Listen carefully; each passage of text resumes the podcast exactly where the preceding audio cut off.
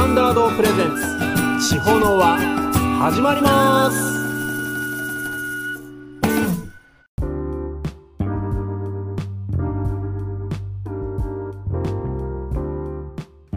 Hello everyone, I'm Cookie Standard, who is active in music mainly in 高千穂 Town. 皆さんこんにちは。高千穂町を中心に音楽活動をしていますクッキースタンダードです。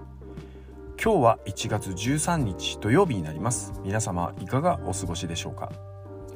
えー、明日じゅうよっかは私の地元の神社荒立神社の秋の大祭になります。以前のポッドキャストで紹介しましたので、えー、興味のある方はそちらを聞いていただきたいと思います。えー、私の地区は元組と言いますけれども、えー、元組というのは本の組と書きますが、えー、へいせいさんねん頃に、えー、地区の伝承や伝説や史跡などをまとめた書籍神々の里元組高間ヶ原という本が発行されまして、今日はそれを参考にこの地域で行われていた正月行事というものを紹介したいと思います。もうほぼ行事をやる習慣はなくなったと思いますけれども、まあ昔やってたよとか今もやってるよって方がいらっしゃれば教えていただきたいと思います。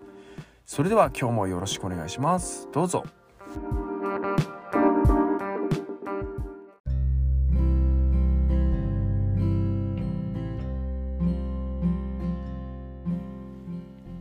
はい、ということで高千穂号を中心に歴史の勉強をしています平井俊徳です。えー、正月も終わりまして、ね、明日の荒立神社の祭りが終われば本格的に正月も終わったなという感覚に、えー、個人的にはなるんですけれども、えー、正月ということで皆さんは正月にするものとかすることとか言って、えー、言ったらですね、どんなことを思い描くでしょうか。えー、たこ揚げとか羽子板、書き初め、福笑い、まあ、そんなところでしょうかね。えー、それぞれの家で、えー、鏡餅とかしめ縄を玄関に飾ったり門松を飾ったりとやっている家庭もあるのではないでしょうか。えー、前に荒立神社の宮司から、えー、平井さん年中行事をまとめてみませんかということをね言われたことがありまして、まあ、せっかくならということで、えー、やってみようかなと思った次第です。それでは早速ですが、えー、まずは年太郎、これはいちねんにねんの年に桃太郎の太郎と書いて年太郎。えー、じゅうにがつさんじゅういちにちの行事で、えー、じゅうにがつじゅうさんにちに大木、雑木、雑木ですねを切って自宅の表、この表というのは、えー、昔の家の作りの表という場所のことだと思いますが、えー、戸口中柱に結わえておき、さんじゅういちにちの大晦日の夜にいろりの火のとぎ、これは一番大きな焚き木のことを言うそうです。とぎですねとしていちねんかんその日の火種を翌日の火種として残していく焚き木のことを年太郎というそうです。えー、しょうわにじゅうねんだいまでその行事を見ることができたということで、えー、もうほとんど私の父が生まれたぐらいなので、えー、まあ義理の父がしょうわじゅうさんねん生まれだったと思うので、もしかしたら子供の時にやってたかもしれませんが、えー、年太郎というのがあったそうですね。えー、次の新しい年につなげていくということですね。で次が、えー、トビ、トンビの米、えー、トビの米とは、えー、大晦日の夜に家族揃って半紙にですね少量の白米を入れて、それに譲り葉をにまい刺し紙のこよりで結んだもので、トビをかたどったものです。トビは本来天高く舞い上り、天上で円を描くという鳥なので、何事も上進し、また円満に進むという意味ではないかということですね。えー、譲り葉は春、新芽が出て小葉、古い葉が落ちる植物なので、親子代々、家代々譲っていくという意味から飛びの米を、えー、やっと譲り葉を使って、えー、飛びをかたどったものを作っていたそうです。これを作り終えると農機具とかその他、えー、いちねんかんお世話になった日用品やいろいろなものに結んでお祝いがなされていたということですね。まあ、昔は、えー、農業がね盛んだったと思いますので、えー、道具もね大切にしてたんじゃないかなと思います、えー、次はですね、若水汲み、若い水を汲むと書きますが、えー、元旦の早朝毎日使っている水の桶と、えー、尺にとびの米を結びつけていちねんかんお世話になっている井川、えー、川ですね、あと井戸に出向き、水神様に対し、えー、旧年中のお礼と新年いちねんかんの水徳、水の徳に対する願いを込めて参拝した後に、えー、次のような念事を唱えて初水をいただく行事ということですね。えー、その言葉というのが、新玉の年の初めに尺取りて宝の水を我ぞ汲み取るというのを唱えて、一番水を汲み取り、尺と桶の飛びの米を井川や井戸の木、榊などに結んで帰り、一番水を神前に備えて、二番水を、えー、水の瓶、えー、水瓶に入れてご飯を炊いてご神前に備えるということで、えー、いちねんかんの家内安全、無病息災、えー、家の繁栄をの祈願を行っていたということですね。えー、昔は蛇口をひねって水が出るっていう時代じゃなかったので、えー、まあ元組には神代川という昔は、えー、水がたくさん湧き出ていたと。そして水神様もはっこぐらいありますんで、いろんなところが湧き水が出てた、そういうところにそこに水神様を祀ってますので、水にはだいぶ助けてもらっていたんじゃないかなと思います。そういった意味でこの地区には縄文時代からの住んでいた跡が残されているわけですね。まあ、それぐらい水に対しても感謝していたということです。で、続きまして、若水切り、若い水を切ると書きます。まあ、若水汲みが女性の仕事始め、これは女性の仕事だったんですね。若水汲みというのは、若水切りは男性の仕事始めにあたる行事ということです。元旦の初日とともに斧に、えー、飛びの米を結びつけて山に行き、次のような念事を、えー、言葉をですね言って行うということです。新玉の年の初めに斧を取りて、よろずの山を我ぞ切り取る、この言葉を言って、伸びの良いカシの木などの若木、若木などを切って、斧につけた飛びの米を切り取った若木に結びつけて庭先に立てる。家内のいる男性の数、あ、家のうちですね、家の中にいる、えー、男性の数だけ切り取って立てて、いちねんかんの山の仕事の安全を祈願する行事であるということで、えー、これもやっぱりね、えー、農家さんが多かったと思いますんで、火を、えーまあ、焚いたり使う時には木が必要ですからね、えー、山に登る仕事が多かったと思うんですよね。ということで、山への感謝もあったんでしょうね。次に、桑入れ、正月ふつかに野良仕事始めの行事ということで、桑に飛びの米をつけて田畑に出向き、三桑掘って山のように土を盛りまして、その外に円を描くように朝木、これは朝を取り終えたから、まあ、昔は朝を栽培してたようなので、えー、その木を立てて飛びの米を結びつけたもので、えー、朝木はですね、平年はじゅうにほんを用い、うるう年、これ今でも言いますが、太陽暦でよねんに一度にがつをにじゅうくにちとすることをうるう年と言いますけども、まあ、陰暦で同じ月がにかいあることをうるう年と言っていたんですね。えー、太陰暦の時はですね、同じ月がにかいあることをうるう年と言って、その年は朝木をじゅうさんぼん立て、田畑の豊作を祈願する行事ということですね。まあ、野良仕事をもう正月ふつかにはやっていたんでしょうね。それでまた、えー、豊作を祈願してたということです。そして、えー、今度にがつにですね、私たちの地区である行事なんですが、鬼の目柱かし、鬼の目を柱かすという書きますけれども、旧暦のいちがつなのかの七草の行事、えー、この間七草がゆ食べましたけれども、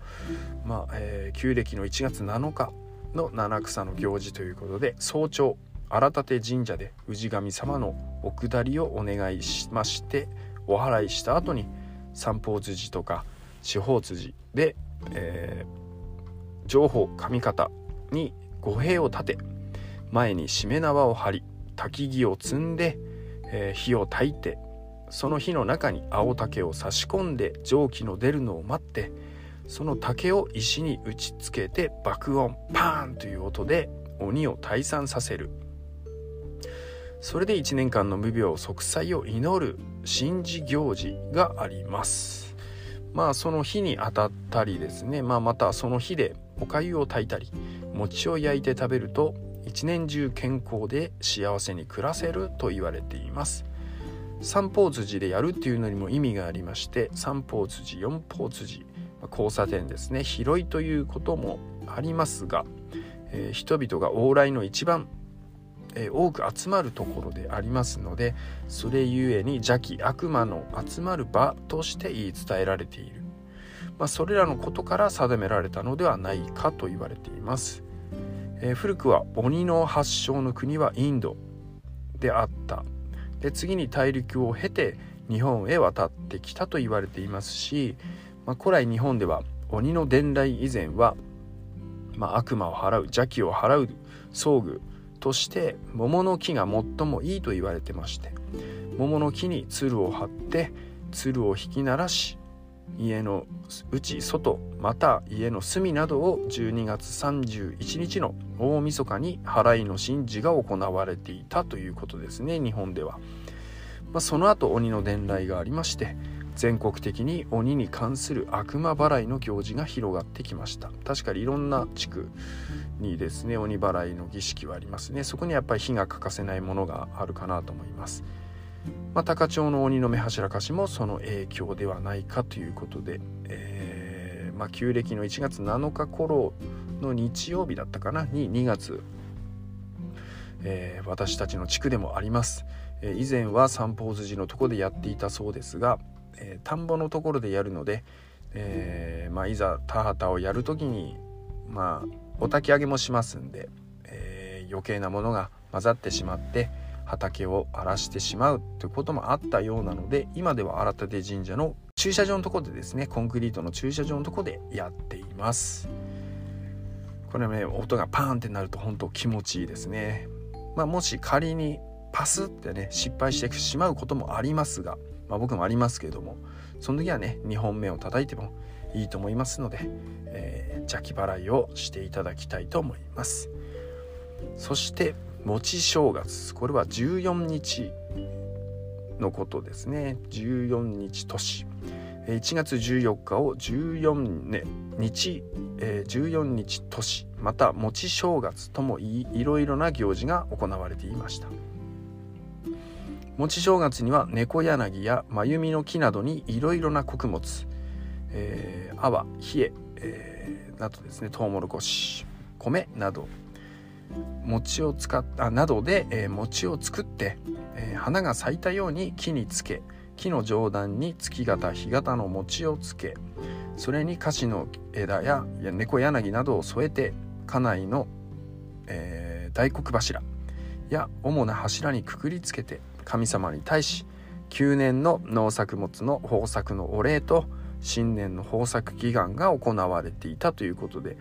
これピンクとか緑とか白の餅を木に、えー、団子状にしてくっつけているのはなんか見たことありますね。僕が以前、えー、延岡で働いてた時も正月頃にはなんかこれをやってましたね、つけてました。まあそれで、えーまあ、農作物の豊作を祝ったった願ったということですね。で次に鳥追い、鳥を追うと書きます。えー、餅正月の日に、えー、地区の子どもたちが手に竹の棒や鳥追いの道具などを持って各農家を巡って庭先の垣根を叩きながら、全員で大声を合わせて垣根を叩きながら、あわん鳥も飛燕の鳥もほういほうい、これ阿波の鳥、あと飛燕の鳥もほういほういと言って各農家を回って、その年の農作物に次ぐ鳥とか害虫の害を払う行事で、各家では子どもたちに餅などいろいろのものが振る舞われていたということで、これは鳥追いというのは子どもたちの行事だったんでしょうね。えー、それでまあ食べ物をもらうということで、えー、にぎわったのではないでしょうか。まあ、鳥の被害も結構あったんでしょうね。えー、次に、えー、作試し、作る試しと書きますが、作試しの行事は餅正月の最も大事な行事の一つ。大きな釜の中に田畑で作っているいろいろな穀物を一緒に入れて、その中に種類の数だけ竹のかっぽ、これコップのことですが、竹で作るコップですね、それを竹かっぽと言いますが、えー、一緒に入れて炊き上げるそうです。釜の中よりかっぽを取り出して、中に一番詰まっている穀物の種類の順番で、えー、その年の豊作のものの順番を決めていたという行事ですね。えー、現在の文化では考えられないことですが、まあ、占い行事でしょうね。この行事で選ばれた作物に対しての力の入れ方によって多少の作柄に差が出たのではないかという考えはね、どうだろうかということですね。要はね、えーまあ、冷えが取れたらそれを一生懸命作ってたという気持ちがね、変わっていったんじゃないかということみたいですけどね。まあ、それが取れるというふうに皆さん信じてた行事みたいです。次に船入れ、船を入れると書きます。これ以前ポッドキャストでも言いましたけれども、餅正月の行事できゅうねん中にお祝い事のあった家、まあ、結婚とか家を新築、あと子供の誕生、その他祝い事に祝い船を作り、その船の中にミニ酒だる、米俵三俵つる、米俵ので作った鶴ですね、あと亀の作り物に打ち出の小槌を積みにして、それを乗せまして、穂には宝という字を書いて立て、赤と白の引き綱を結えて、夜中家族の人が知らぬ間に家に持ち込んで床柱に引き綱を結んで帰ります。これ家族の人は気づいてたと思うらしいんですが、それに気づかないふりをしたそうですね。で、数日後、その家よりお祝いの席の案内を受けて祝い酒などをいただいていたということで、えーまあ、地区みんなでお祝いをしていたんですね。で、当日、そのお祝いの当日としては、えー、船長さんという役割の人が、えー、できるわけなんですけど、船長の祝い歌、これは追い分け、これ民謡とかでありますが、追い分けの調子で、えー、船子、船子千人と言われる、えー、まあ船などを作ったグループ、船子千人と言われてまし、言われるそうですが、まあ、そのグループで引き綱を握り、ソーラ引け、ソーラ引けの掛け声で、祝い船が床のままで進んで、床柱につながれ、船長をはじめ船子千人の、えー、正座で、お祝い事が述べられて、お祝いの座が始まり、祝い酒が振る舞われるということで、餅正月の祝い行事です。その時に船入れ祝い歌というのがありまして、めでたいなめでたいなめでたいお家の神棚にきれいな鳥が来て止まる、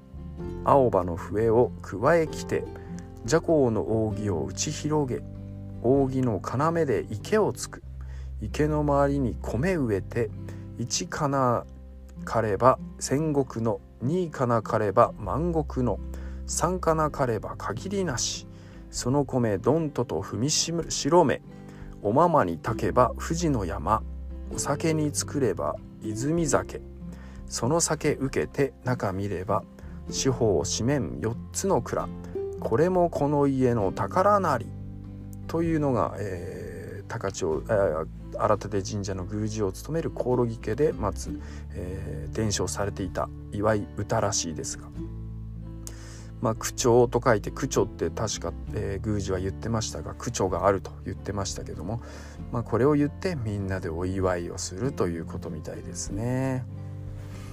まあ、えー、今までのまとめてみますと、やはり農業に関わる行事が多い、えー、いや昔はですね農業がやっぱ主だったと思うので天候に左右されたりしますので、えー、祈願することで、えー、豊作を願ったというのが強い気がします、えー、まあたくさんのね正月行事があったわけですけれども、まあ、元組では鬼の目柱かしというのをねまた一度途切れたんですがまたやろうという引き継いだ人たちが再び立ち上がりまして今でも続いてやっています、まあ、朝がかなり早くて大変なんですけど、まあ、鬼の目柱かしとかね船入れについてはこのポッドキャストでも以前まとめてますので興味のある方は過去の配信を遡って聞いていただきたいと思います。ちょっと長くなって分かりづらかった点もあるかと思いますが、えー、よければもう何回か聞いてもらって、えー、イメージしていただきたいと思います。ありがとうございました。クッキースタンダードプレゼンツ千穂の輪。それでは今の季節にぴったりな私のオリジナル楽曲冬をを聴いてください。どうぞ。やっ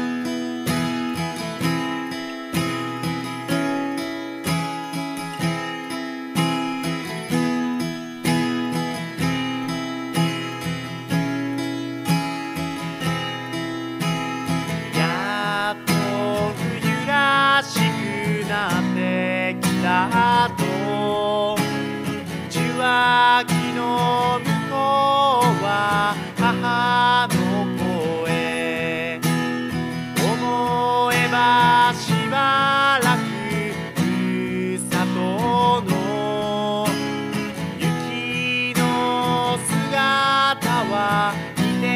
いない厚手のコート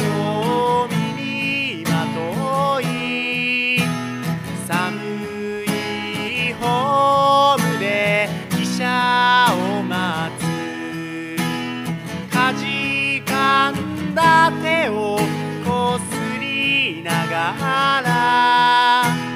明かりで光る雪を見る冬空体操進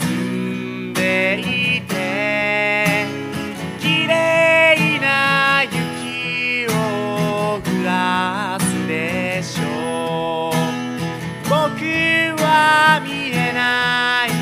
その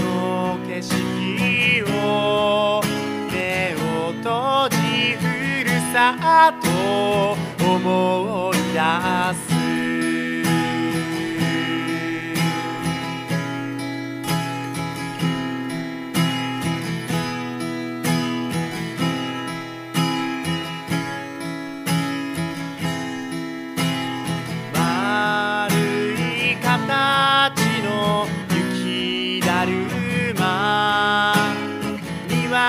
に作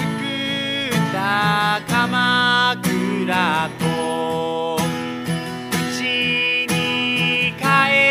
ればストーブの前で靴下温める霜焼け赤い足の指なくなった花の先どれもこれも辛そうだけど今ではその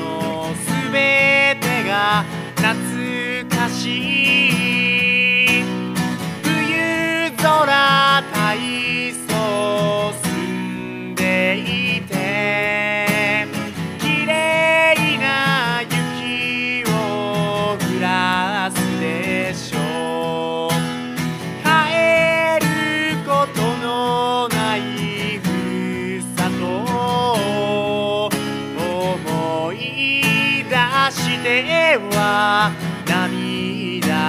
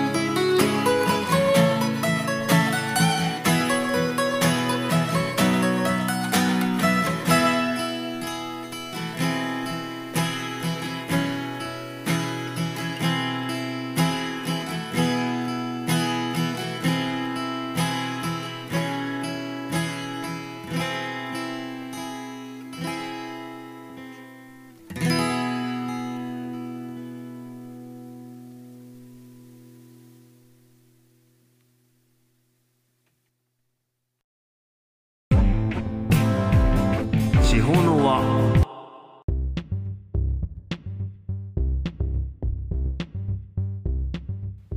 さて今週の私の推しですが、えー、漫画でもありアニメのスパイファミリーです。これは少年ジャンププラスで連載されています遠藤達也さんの漫画ですが、もともと僕はアニメからハマったんですね、えー、いちわめを見た時に笑っちゃったんですよね。すごく面白いなと思って、そしたら次女もねケラケラ笑いながらハマりまして、まあざっくり、えー、ストーリーを言いますと、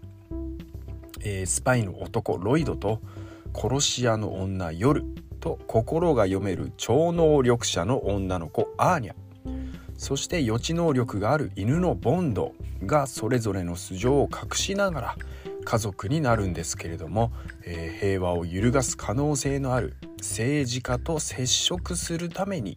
イーデン校へ、えー、アーニャを入学させるというオペレーションストリックスを遂行していくわけなんですが、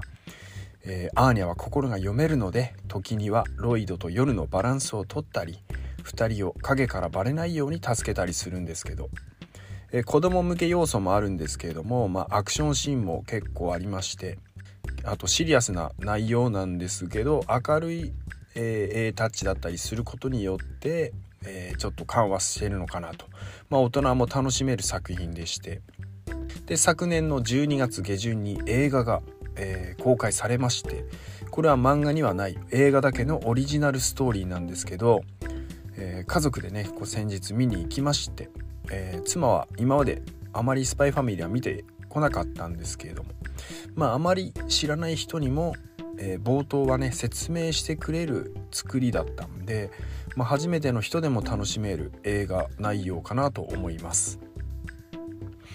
えー、家族のみんなには驚かれたんですけど、まあ、スパイファミリーってね僕は泣いちゃうんですよね。まあかりそめの家族ではあるんですが、まあ、みんな育ってきた環境は辛いこととか悲しいことを経てきていて、まあ、そして戦争問題も絡んでいるんで、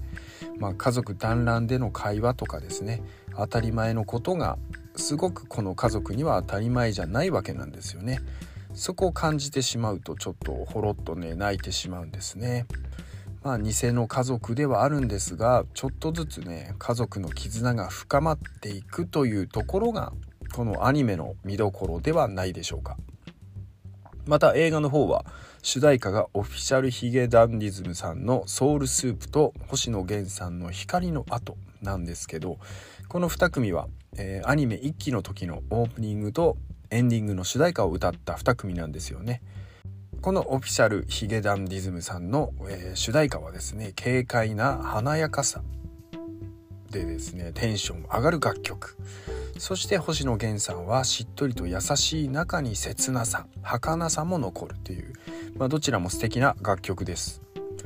映画スパイファミリーコードホワイトは皆さん、えー、楽しめると思いますので劇場でぜひ見てみてくださいということで、えー、私の推しはスパイファミリーでした。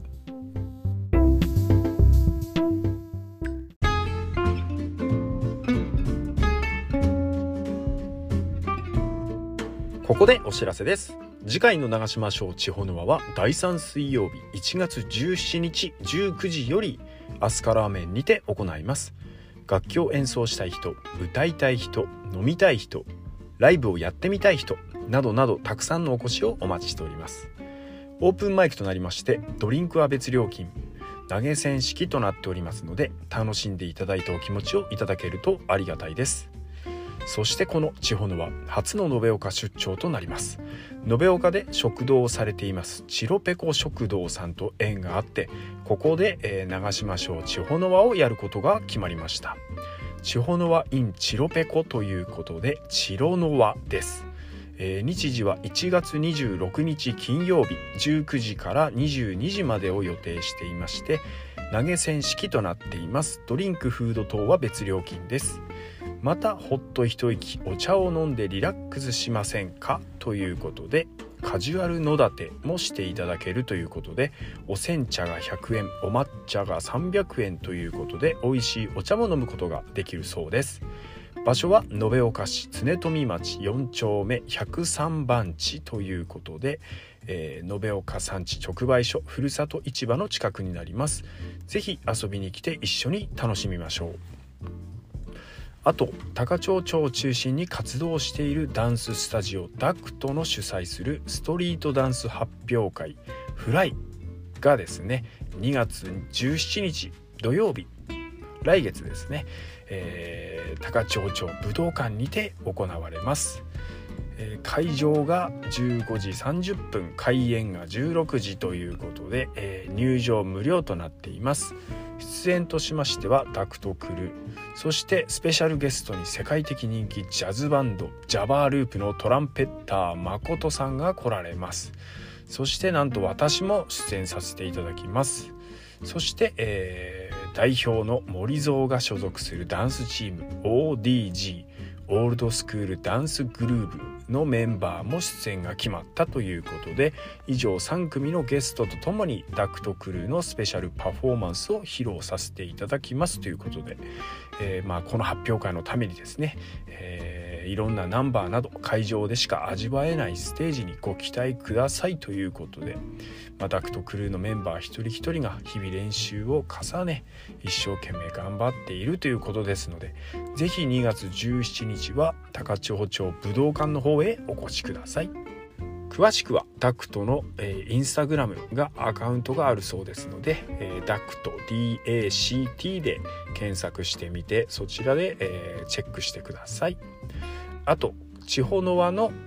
アカウントもインスタグラムであります。インスタグラムをされている方は地方の輪で検索してフォローの方よろしくお願いします。イベント情報や長島小地方の輪のことなど情報を発信していますので、詳しくはそちらをご覧ください。そちらの方にメッセージで質問意見等を送っていただいても構いません。それでは今日もありがとうございました。 Expand the circle of Takachio all around the world。 さようなら。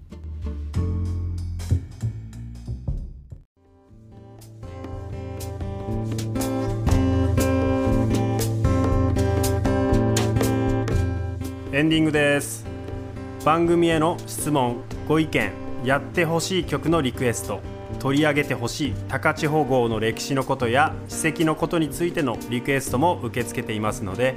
番組ホームページのリクエストフォームよりお便りお待ちしております。それでは、友達の友達は皆友達だ、世界に広げよう高千穂の輪。お相手はクッキーサンダードでした。ありがとうございました。この番組はアスカラーメンの提供でお送りいたしました。